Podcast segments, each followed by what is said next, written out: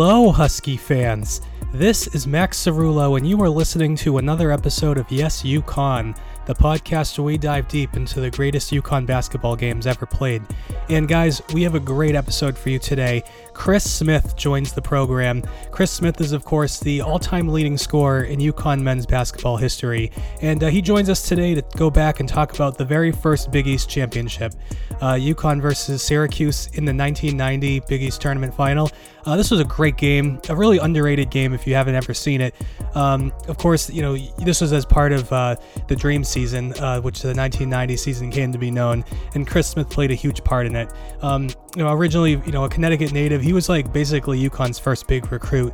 So, you know, basically be able to have him on to talk about his uh, how he came to UConn, what it was like to be a part of the first big, you know, stepping stone towards the you know, program as we know it today. You know, Chris Smith kind of led into Donyell Marshall, who led into Ray Allen, who led into Rip Hamilton, and you know, on and on it goes. So, um, you know, really, really good stuff. And uh, yeah, this uh, 1990 uh, Big East Championship game, really, really awesome. So. Um, yeah. Anyway, uh, all that uh, being said, why don't we just uh, get right to it, and uh, we will, um, you know, yeah. Here's uh, here's Chris Smith. Let's go.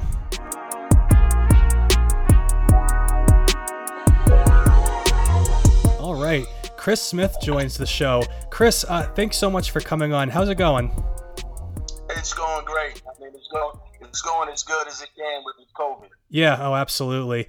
You know, yeah, it's been a, it's been a crazy couple months, but uh, you know, I'm really grateful that you're taking the time. So, um, you know, obviously we, we can kind of get into it in a little bit, but just you know, first things first. Uh, you know, Chris, uh, you know, you're you're one of the one of the more higher profile players we've had on this show so far. You are, for those who don't know, Chris Smith is the all-time leading scorer in UConn men's basketball history, and was a member of the uh, the Dream season, the uh, you know Jim Calhoun's um, first Big East championship team. The they won the they made it to the Elite Eight.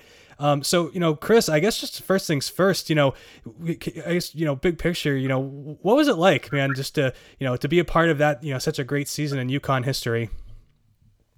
Oh, it was it was incredible. I mean, this the, the four years that I had. You got to remember when I first started.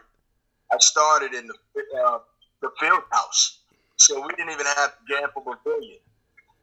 So you know, my sophomore year, we built the Gampel Pavilion and I think when that allowed uh, people really to see us. I mean, we beat St. John's in our first game, and that was a televised game.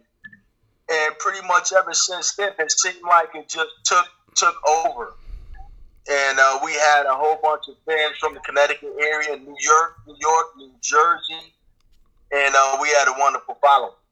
Nice, no, absolutely. So, you know, for this uh, episode, we're, we're going to talk about the Big East Championship against Syracuse specifically. But just to kind of, you know, set the stage, you know, I've, I've had a chance to talk to a few other, uh, you know, journalists and, pay, you know, um, former players. And a lot of people have talked about sort of your role in, you know, UConn basketball history and kind of how you were sort of the first big recruit who came to UConn. So, just to kind of, you know, f- fill me in, take take us back to the beginning to when you were first being recruited and i guess you know who else was in the mix you know and, and i guess you know why did you come to UConn you know when you suppose you could have gone to any other number of big time places at the time and i tell you that's the funny story because i was very very close to going to syracuse uh, billy owens which was one of the best players of uh, syracuse time was a really good friend of mine so we used to uh, meet up at camps, uh, five star uh, Nike All American camp. And uh, you know, we just thought to ourselves, wouldn't it be great if we played together? And he was going to Syracuse. And when I visited Syracuse, I, I told him, I said, I'm coming. So I came home and I spoke to my mother and I said, I think my choice is going to be Syracuse. And she looked at me and said, son, I, I would never be able to see you play. You know, Syracuse is so far. And, you know, all my life, my, my mother has been my support. Uh, my family, they used to go to all my games. And I said, you know what? UConn is a great school. Uh, Howie Dickerman uh, was a big part of uh, recruiting me. Jim Calhoun, uh, great coach, uh, recruited me highly and stated that he'd give me the ball and he'd try to get me to the NBA. and with all that that came together along with my family, I decided to go to UConn. That's incredible. So it really was just a, a, a, pretty much just came down to the fact that it was close by, and you know the yeah. what was well, what did UConn obviously had, you know, it needed something to offer. So what did what was uh you know Howie Dickerman and you know Coach Calhoun, what was their pitch to you? Like you know what would how did they sell you? I spoke to Coach when he recruited me. He was like, "We're gonna give you the ball. You know, this is gonna be your team." I feel like you're an NBA player. I think I can take you to the next level. And you know, those were the keys. And also, they had a they had a player by the name of Clifford Robinson. They won the NIT uh, the year before I got there. And just you know, coming on campus and talking to Cliff and Willie McCloud and all those guys, uh, you know, they just saw something different as well. And uh, I wanted to be a part of that. Nice. Did you have a chance? Did you uh did you go to the NIT championship or do you watch it on TV or anything? No, I just watched it on TV. Yeah, I just watched it on TV. Nice, nice. So, um, yeah. So, well, obviously, you know, it all it all worked out great for you once you got there. Uh, walk me through. We'll say like the first year or so. Uh, your first season on campus. Uh, the team uh, was you know, I think they finished 18 and 13. You guys got back to the NIT. It wasn't quite the breakthrough that came the next year, but you know, it definitely feels like you guys had the makings of what ended up happening the next year. So, what was your freshman year like, and I guess kind of the lead into your sophomore year when everything really took off? Well, it was great my freshman year. You know, coach gave me an opportunity. I played. Uh, you know, we had Steve Pikiell, we had Tate George at the point guard spot. Uh, so, uh, you know, I had a chance to play a lot, and um, you know, but my freshman year I got hurt. I think I um, uh, broke my ankle or sprained it really, really bad, and I missed a couple of games, and then I had to wear a boot. So you know, my fight was look, I'm gonna go out in the summer. I'm gonna work hard. I'm gonna rehab my body and try to come back my sophomore year and uh, do a better job. I felt like we had a really good team. We had Lyman DePriest. Uh, we were getting Scott Burrell, uh, the Dub Henefeld, Rod Sellers. Uh, we had a really, really good team. John Gwynn, who could score, you know, 15 points in five minutes. So Lyman DePriest was our defender. So I felt like the next year we'd be a better team. So when you guys come into the season, I was kind of going back through your record, and it looks like you had a couple of losses early that seemed like they could have been discouraging. You had the season opener against Texas A&M, and I believe your first two Big East games against Villanova and St. John's. And then after that, it really took off. You guys had a 10 game winning streak. You pick up back to back top five wins against Syracuse and Georgetown, and you know those guys are like the kings of the Big East back in those days. And then you guys open up Gampel Pavilion and you guys beat St. John's at home. So what was it like that stretch where you start to realize, hey, this this really could be different. Like we're beating the best teams. You know, it's it. You know, this has a chance to be a really special year. What was that like? That, that whole thing, uh, the lead up to that. Well, how did that feel to be a part of? So that year, we felt like we had a really good defensive team.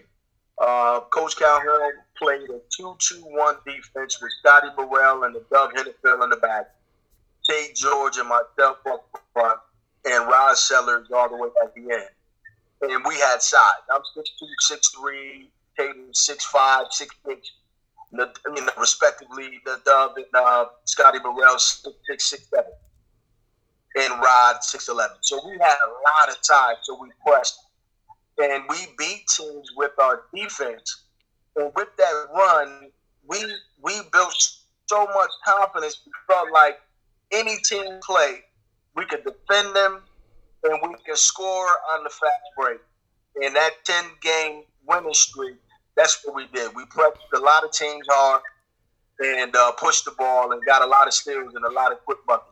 Nice, nice. Uh, and you know, this is obviously like almost a subject of its own episode. But what was that opening night at Gampel Pavilion like? Just uh, getting a chance to you know go from the field house to to that whole environment.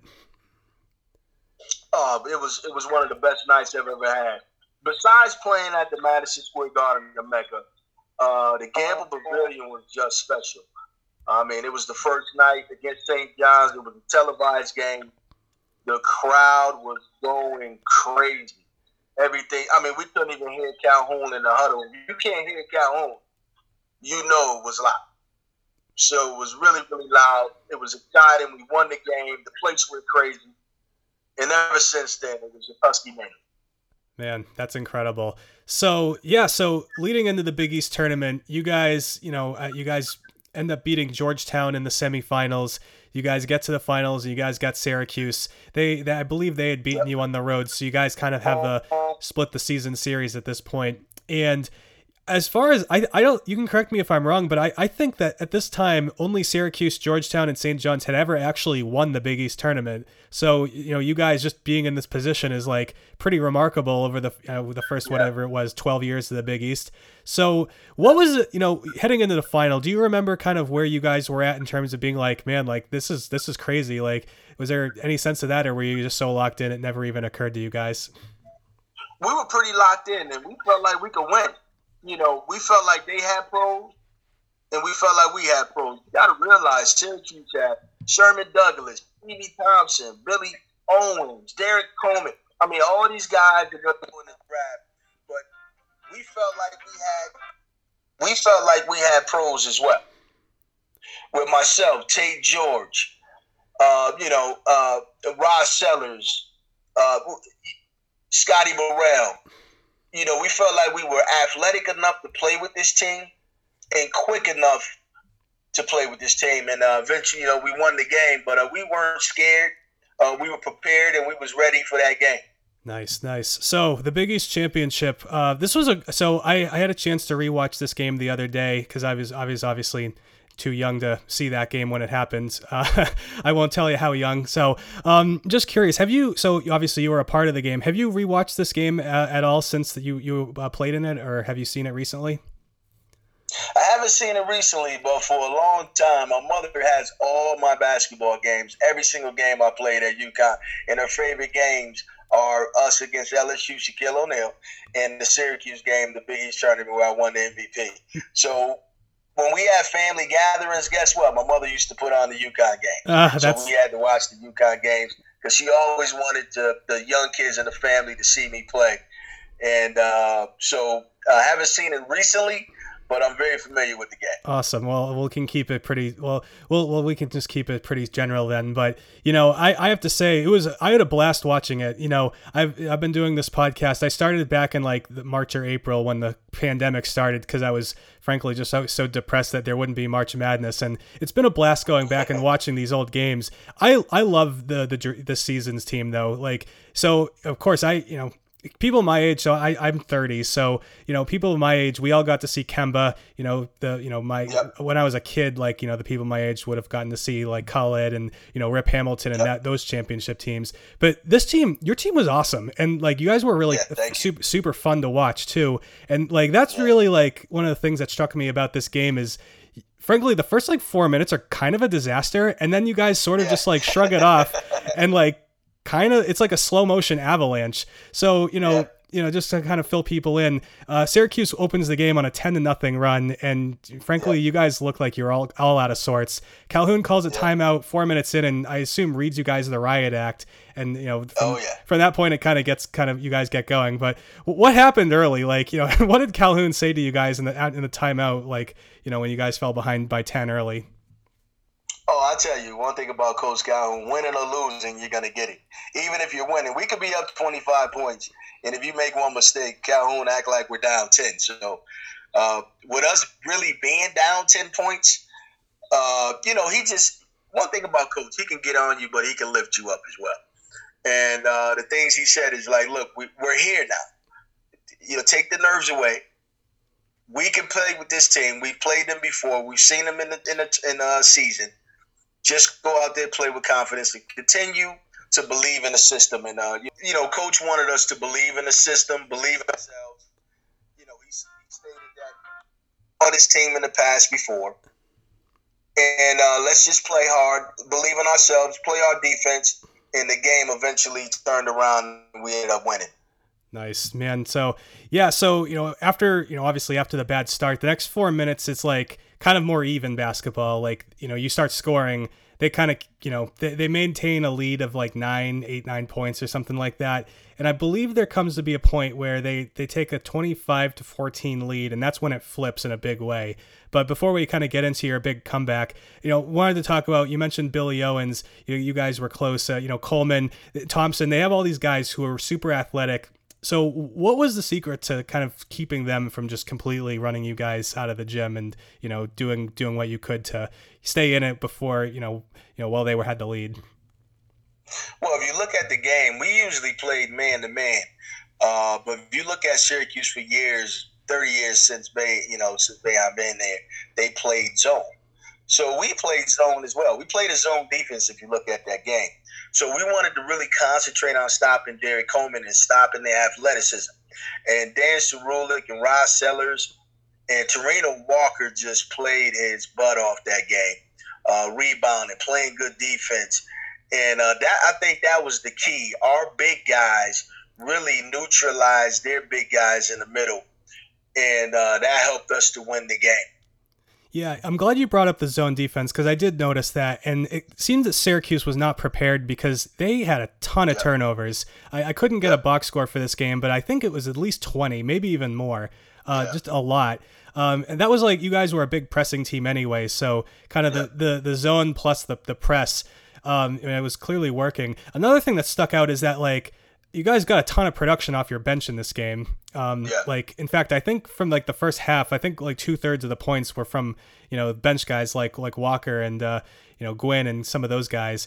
What you know, obviously you guys were a deep team, but you know, what was it like? I guess to have you know get sparks from those guys when you know like Scott Burrell got in foul trouble, for instance, and you know few, Rod Sellers. I don't think he even started because he had some kind of knee injury going on. So, what was it like to kind of have those contributions coming when you guys needed a lift? Toraino Walker if he wanted to score 20 points, he could. But he was just such a team guy that he wasn't one of those guys that said, you know, give me the ball, demanded the ball. But when Toraino Walker wanted to play, he could rebound. He was he was more physical than anybody else in the Big East. And uh, those two guys came into the game and really took over the game. And also, Tate George had an excellent game as well.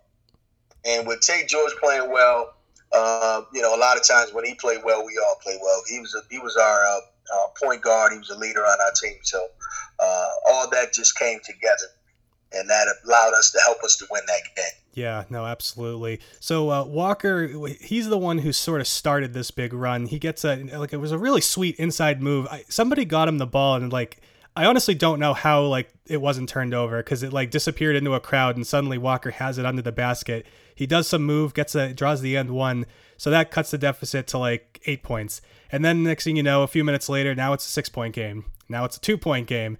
Now it's tied. He Toraino he tied it up, uh, and then I think he took gave you guys the lead with a couple free throws. And then by halftime, you guys have flipped it where you end the half on a 38 to 10 run a 38 to 10 run over like 10 minutes. It was crazy. And like the whole time I was like, I don't know, like, you know, a lot of the times when you have these big runs, it's just like, it's just basket after basket. It, it, but it felt like it happened slowly. Like you guys just kind of kept playing your game. And when I did the numbers after, I was like, oh my God, like how they, they scored how many points? like what happened here? Um, what did you think about like when this was happening? Like I'm sure it probably was wasn't something that was on your mind, but thinking back, like you know, do you were you surprised? I guess that you were able to flip it that dramatically, where you go into halftime, yeah, especially with a team like that, with all those pros and all that athleticism and coach uh. And then you know, usually when you're down against Syracuse, because they play a zone, the zone is uh, is, is manufactured so that you pass the ball around, so you take time a lot. Luckily, uh, our press really worked well. We sped the game up a little bit, and like you said, we scored 38 points quickly. What do you so you know what are you guys thinking at halftime? You know, I'm sure you guys have your adjustments that you have to make, and you know, coach is probably telling you what you guys got to do better and what you guys did well. Do you recall kind of what the what the scene was at halftime? Yeah, I remember. I mean, our concentration was uh, Derrick Coleman through the whole game, even at halftime. We just felt like he was an all star. He was one of the best players. He was in New York, uh, Madison Square Garden. We felt like he, if anybody's going to win the game, it's going to be Derrick Coleman. Yeah, obviously we had to watch out for Sherman Douglas, but we knew Sherman is a pass first guard, so he wanted to do the alley oops. We wanted to stop the fast break because once they start getting going with the alley oops and dunking and, and showtime, it's pretty much over. So our concentration was look, let's press, let's slow the game down, uh, make them pass the ball, and when they get the ball into the paint, we're to just collapse, especially on Derek Cole. Let's just make sure he kicks it back out because uh, at that time they really didn't have a lot of guys that really shot the ball from the outside. Everything was always inside the paint, 15, uh, 15 feet ring. No, absolutely. And you know what? That's something that I noticed too. Like when I watch these 90s and, you know, 80s games, like that's just what basketball was. You guys were trying to get as close yeah. to the basket and get a good shot. But what one of the things I appreciate about this team and I, frankly about your game specifically is you guys shot threes too. Like I think you had you had one to pretty close to the end of the first half. You had another one right out of the gate in the the second half. So you know was that was that like an element of your game that was or rather your team's game that you think gave you an advantage the fact that you guys actually did have something of an outside game to fall back on too something that um, we we did well. A lot of teams didn't shoot the three back then. Like you said, everything was inside the paint. So for our team, I mean, we had myself, Scotty Burrell, uh, Nadav Henefeld, uh, Donyell Marshall. All these guys can really shoot the ball. We shot the ball well from the outside. But we can rely on Rod Sellers inside the paint as well. And you got to remember, we had Dan Cyrulik. Dan Cyrulik around the foul line did not miss. You know, he uh, he was a sure shot around the foul line. So we had guys that could put the ball in the hole, and that was a part of our game because a lot of teams, even Villanova, they played zone. You know, one three one zones. Uh, Syracuse played zones. Georgetown played zone a lot. So you know, uh, back then teams played zone, and that allowed us to score points uh, rapidly. Yeah, no, absolutely. So you were talking about kind of trying to keep Coleman in check and you know kind of keep them from you know getting a full head of steam. There were a few points where uh, Syracuse did start to kind of get into their game. Uh, Coleman doesn't. He didn't finish with like I don't exactly have the number, but he, his point totals weren't crazy.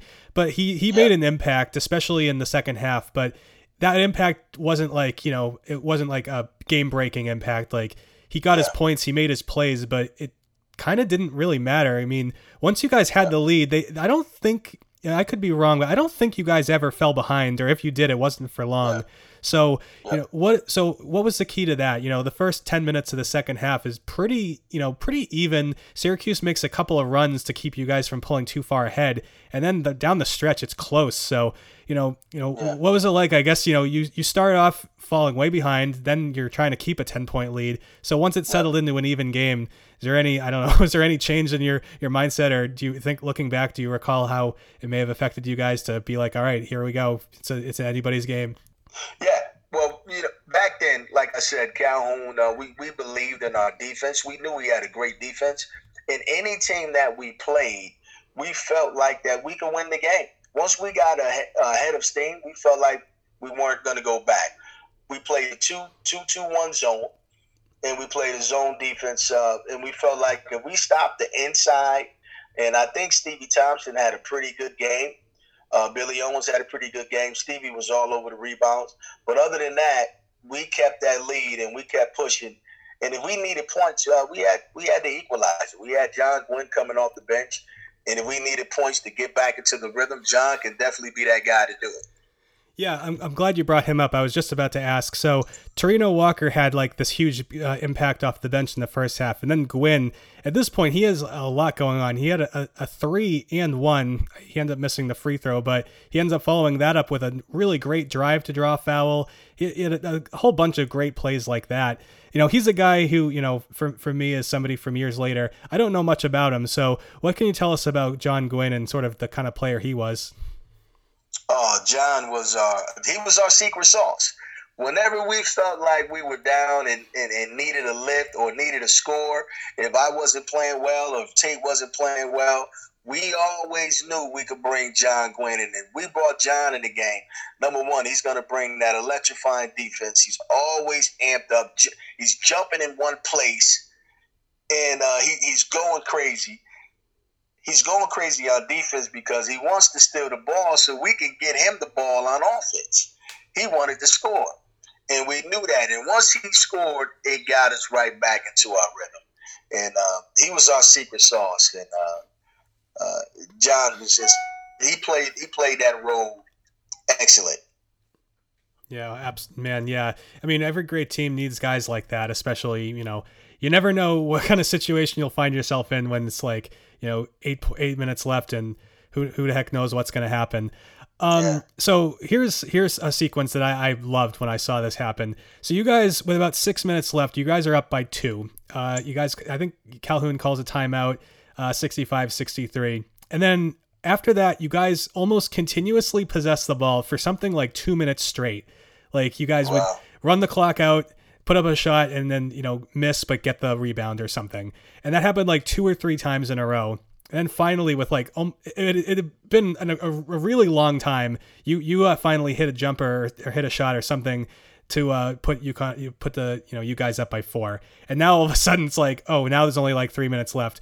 Do you? I don't. This is really specific. Do you recall that sequence or what it was? I guess just being able to uh, possess the ball that long because that's not something I can recall happening in any other game I've watched. It's you know usually like a minute tops because I don't remember holding the ball that long, but I do remember Toraino Walker and, and Rod getting some key rebounds. And, uh, but, you know, that's just the way that the game laid out for us. Uh, you know, at that time, we got we got the play that we needed to get. If we rebound, uh, you know, Toraino and uh, the Dove and, and Rod, they were at the right place at the right time. And uh, I think at the end, I think Tate had a pretty good game. Once we had the ball in Tate's hands as well, we knew he was a capable guard, and uh, he would make right decisions for us. Yeah, absolutely. And uh, down the stretch, it was also pretty. You guys win the game at the free throw line. That was kind of how it went in the end. Um, you know, you have a you have a couple of free throws down the stretch, and then Tate was the one who made the last. I think he makes six in a row to finish the game to yeah. kind of ice it. Yeah. Um, you know, we'll start with you specifically. You know, you have a, you go to the line with under two minutes left, and you have a couple of chances to you know keep the keep the lead. You know, obviously, I'm sure in the moment you're just like, you know, whatever, you're locked in. Looking back now, do you recall just like how how what that moment must have been like? It's like, hey, if I make these shots, we're probably going to win the Big East championship. Like, is that ever something you ever think about? Like, man, like what that was all the time. Yeah, definitely, especially at the end of the game uh, you know, coach either wanted the ball in my hands or Tate hands because we were pretty good free throw shooters. Uh, but you know, you're definitely thinking when you're on the foul line, if I make these two, this is it. This game is over because we're gonna go back into the zone. We're gonna make them pass the ball three or four times. Time is clicking on the clock. And next thing you know, we get the rebound and we go do it again. Uh, but like you said, Tate hit six uh, uh foul shots in a row. And uh, we had all the confidence in Tatum as far as uh, hitting those free throws. Uh, you know, he's just one of those types of players. He's a big time player. Now, so I think the last kind of the, the big key, other than Tate's uh, free throws, you guys get two key turnovers with under a minute left. And I think the last one was uh, Syracuse's 21st of the game. Um, I mean, that was kind of it. After that, I mean, you know, once once Tate hits the his last two free throws, it's a six point game. I mean, it's a wrap. You know, Syracuse hits a three to end the game. And, um, I mean, man, like, you know, 78 75 is the final score. And the most incredible thing happens. UConn, the fans storm the court. Like, you know, I, this, they did it after the NIT championship too, actually. So do you, you know, what, man, like, what was that like? Just, you know, you win and all of a sudden you're getting mobbed by, you know, all the UConn fans. Do you, do you remember kind of, you know, what, what that was like, that, that experience to be a part of?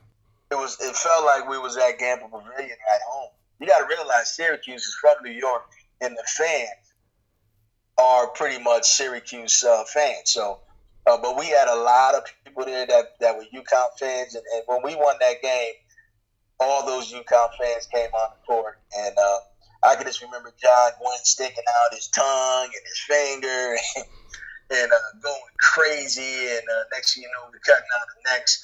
It was just so uh, surreal. Uh, it was just a beautiful moment because, like I said, you know, the, the Madison Square Garden is the mecca of basketball, and to win against a team from New York with all those great players uh, in front of that crowd was just uh, magnifying. Now, if I recall correctly, the last shot of the broadcast is, I, I, believe it's you on somebody's shoulders, surrounded just by this giant sea of people in the middle of the court. Am I right? Yeah. Man, oh yeah. What was that like? Well, they was unbelievable. Somebody picked me up, put me on his shoulders. I have no idea who it was, and next thing you know, I'm I'm I'm literally on top of hundreds of people, probably hundred people, and uh, they they just uh, you know uh, walking me around the court, walking me to the net, and uh, just one of the best feelings in the world. And uh, it was just a great feeling. Man, I can't I can't even imagine. That's like that's literally like you know the end of like all those great sports movies. So you know this wasn't the end though. You guys do still have you know the whole NCAA tournament run. You guys have the that epic uh, game against Clemson, and then you know the. Uh, uh, the unfortunate ending against Duke. So, you know, I mean, just real quick, you know, walk me through that. Just like, what was that the, that whole ride like to, you know, make the Elite Eight in the NCAA tournament and, you know, have I guess we'll say like the greatest possible, like most epic win, and then one of the most painful possible losses. You know, what was what was that like for you? Oh, it was it was crazy because against Clemson, I mean, we, they had the two big centers in the middle. Like uh, it, it, felt like we were playing Georgetown and Big East all over again uh, with the, the, you know the Dikembe and Alonzo. So they had their they they had their twin towers as well. So you know that game we were up maybe 19 points, 20 points, and uh, they came back uh, and and took the lead. And and one thing, you know, we had we had another secret sauce in Scotty Burrell. A lot of people didn't realize that Scotty was a professional baseball player as well. And I was gonna say one thing about Coach Calhoun that was a that, was an unbelievable move by having Scotty take the ball out because Scotty was a professional baseball player and he threw the ball from one side to the other side to Tate George, uh, perfect pass. And uh, you know that was just they call it the dream season. That was just a dream shot and a dream pass, and it was unbelievable. Yeah, I, I did an episode with uh with uh, Dom Amore from the Hartford Courant, and he was talking about how you know not only is uh, Scotty Burrell a baseball player, but he was also a quarterback. So it was just like yeah. almost like dropping at a perfect uh, fade to the back of the end zone where only his yeah. guy could get it. And I mean Tate, I mean, geez, like that's a that's not an easy shot, and he shot it over like one of the tallest guys on Clemson's team too. Yeah. So, oh yeah, man, what a you know. And then obviously we don't have to talk about Duke, but just like you know, after the season's over, do you recall kind of once everything's done, just taking a step uh, a step back and be like, man, like wow, like that was crazy, like you know what that you know. Did it did it hit you at first like how how special a season it was, or did you know right away? Oh, we knew we knew that it was a special season right away, especially when we got back to Gampel Pavilion. I mean, the Gampel Pavilion was packed. It was unbelievable. The fans came out, and it was it was like we never lost the game. You know, it was uh, they were so appreciative of what we done in that season, and uh, so thankful. And uh, yeah, the players were definitely upset because we felt like we beat Duke the whole game and uh, you know it came down a couple seconds uh, to lose that game. You got to realize uh, Tate had the ball, and somehow he didn't squeeze it good enough, and it went out of his hands. It went out of bounds and gave Christian Laettner an opportunity to win that game, which he did. But when we got back to uh, Gampel, you know, we we were it was it was great that the fans came out and gave us that response. Man, yeah, it's it was it definitely changed everything. That's for sure and um, you know, obviously now, 30 years later, it's like you know, kind of what it's the season we all kind of look back on is where it all began.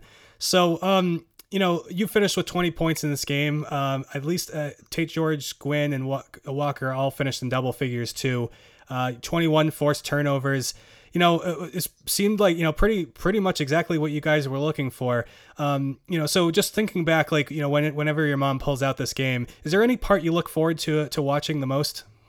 Oh, just uh, like I said, I watched the whole, pretty much the whole Syracuse game.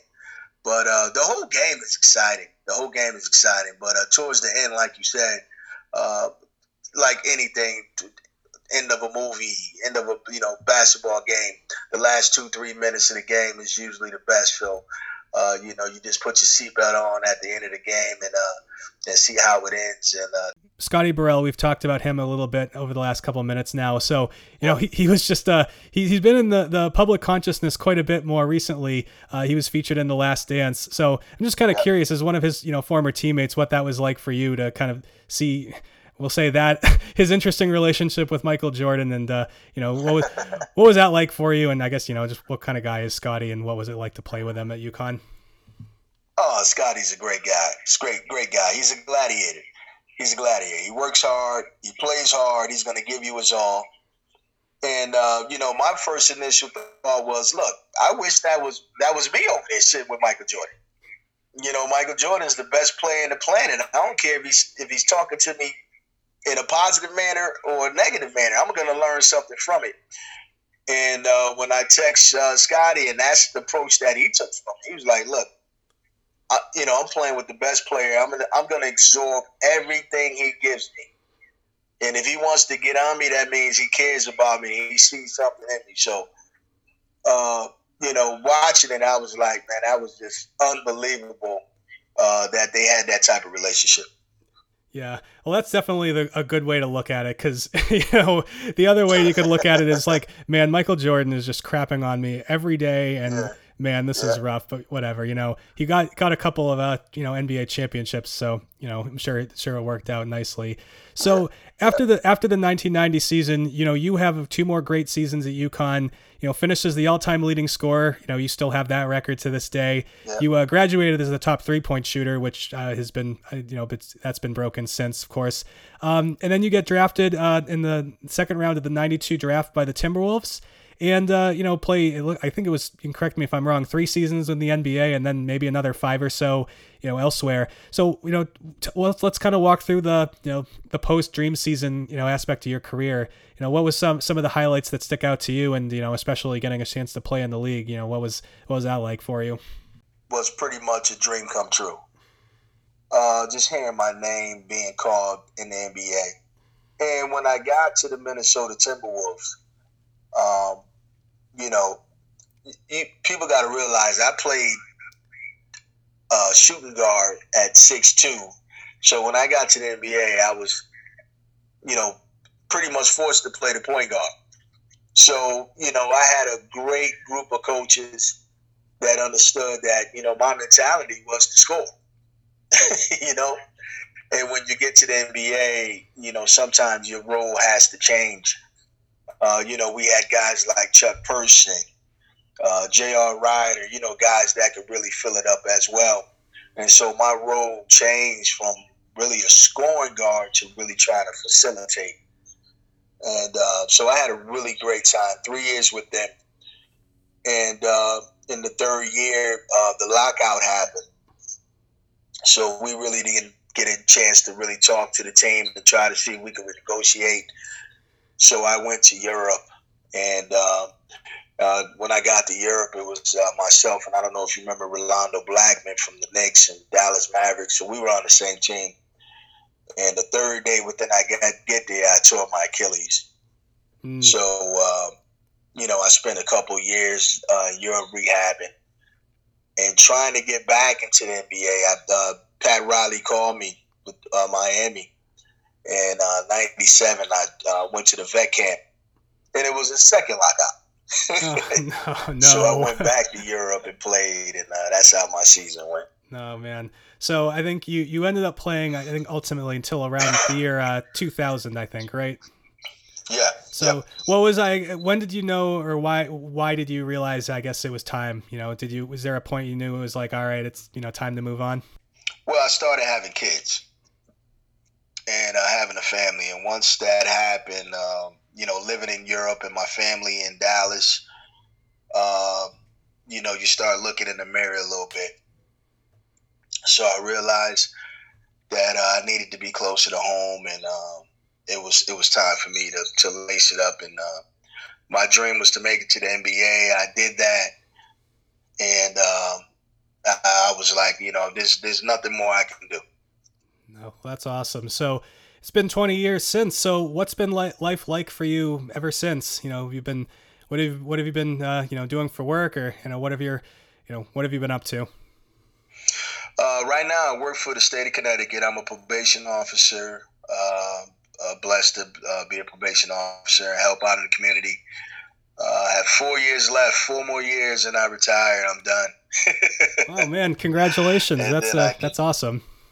Yeah, then I can really get back to uh, hopefully get into coaching uh, on, on pretty much any level. Uh, I'll be retired, so I if it's uh, you know low D1, D2, D3, it doesn't matter. Just hopefully I can get back in front of some kids and give back what I, you know, what I learned. Nice. So you're in Connecticut then. I, I, presume then you probably are able to catch a lot of UConn basketball when you are when you're able then. Yeah, I, I caught a couple of games, uh, but I was I was doing commentating for Sacred Heart University, uh, the, the, men's and women's basketball. So whenever I got a chance, uh, I would go to a game. But uh, uh, I was working pretty much a lot of times that were they were playing. But uh, I would tape the game I would definitely tape the game if they came on TV if I couldn't make it to the game.